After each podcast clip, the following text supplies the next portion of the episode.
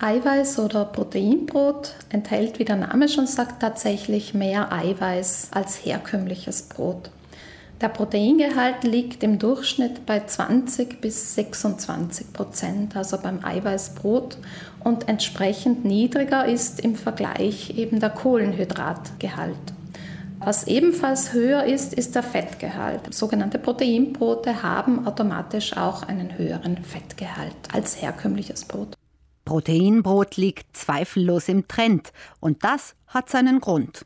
Kohlenhydrate haben in den letzten Jahren ein eher schlechtes Image bekommen und Eiweiß dagegen gilt als gesund und die Fitness steigernd. Und insofern ist das einfach auch ein Lebensmittel, das in das Konzept der Low-Carb-Ernährung, also einer Ernährung mit einem niedrigen Kohlenhydratanteil, passt. Ein derart hoher Proteinanteil im Brot lässt sich allerdings nur erreichen, indem ein Teil des herkömmlichen Mehls, Weizen, Roggen, Dinkel oder was auch immer, durch bestimmte eiweißreiche Zutaten ersetzt wird, erklärt Silke Raffiner. Die Hersteller verwenden da beispielsweise Lubinenmehl oder Sojamehl oder auch die isolierten Proteine daraus, also zum Beispiel Erbsenprotein oder Molkenprotein und darüber hinaus auch eiweißreiche Saaten also Kiasamen oder Sesam oder Kürbiskerne sind da beliebte Zutaten, um ebenfalls den Eiweißgehalt zu steigern.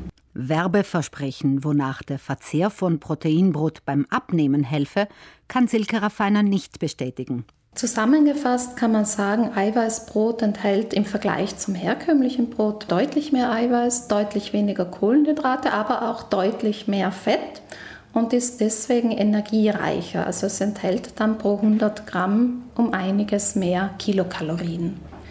Ob der Genuss von Proteinbrot tatsächlich zur Gewichtsreduktion beiträgt, also das, das ist einfach fraglich.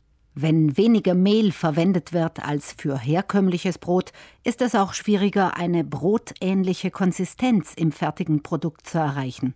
Deswegen enthalten die industriell hergestellten Proteinbrote häufig viele Zusatzstoffe und auch technische Hilfsstoffe, weil eben es nicht selbstverständlich ist, dass das Proteinbrot eine brotähnliche, lockere Konsistenz bekommt.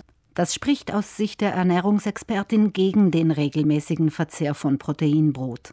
Wer es dennoch gern und oft essen möchte, findet im Internet jede Menge Rezepte für selbstgebackenes Proteinbrot ganz ohne Zusatzstoffe.